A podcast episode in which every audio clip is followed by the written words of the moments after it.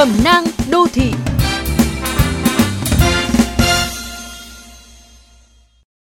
Các bạn thân mến, giao thông thông minh đang là xu thế phát triển tất yếu của đô thị hiện đại.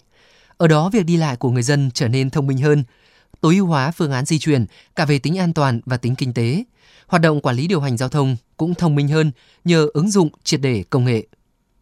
Ở nước ta mặc dù giao thông thông minh mới chỉ ở bước khởi động, nhưng việc ứng dụng công nghệ vào hoạt động đi lại hàng ngày đang trở nên phổ biến hơn.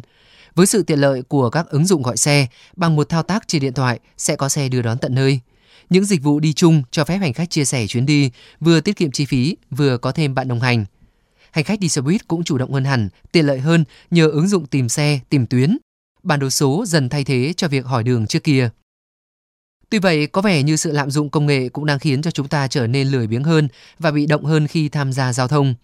Vào giờ cao điểm tắc đường hoặc ngày mưa gió, khi nhu cầu đi lại tăng đột biến, các ứng dụng đặt xe từ chối yêu cầu của khách do quá tải, bà lại không tìm hiểu về các cung đường cấm taxi, sẽ rất loay hoay tìm phương án di chuyển.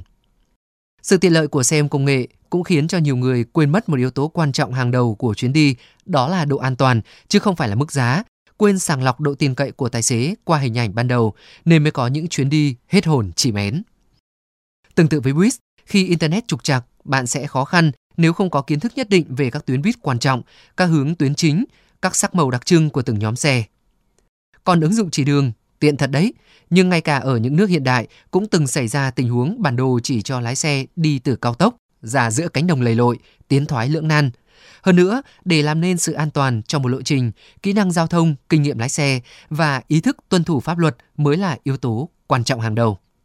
Vậy nên tận dụng tiện ích của công nghệ và làm chủ công nghệ là rất quan trọng, nhưng đừng quá lệ thuộc nếu không muốn để công nghệ làm chủ việc đi lại của mình.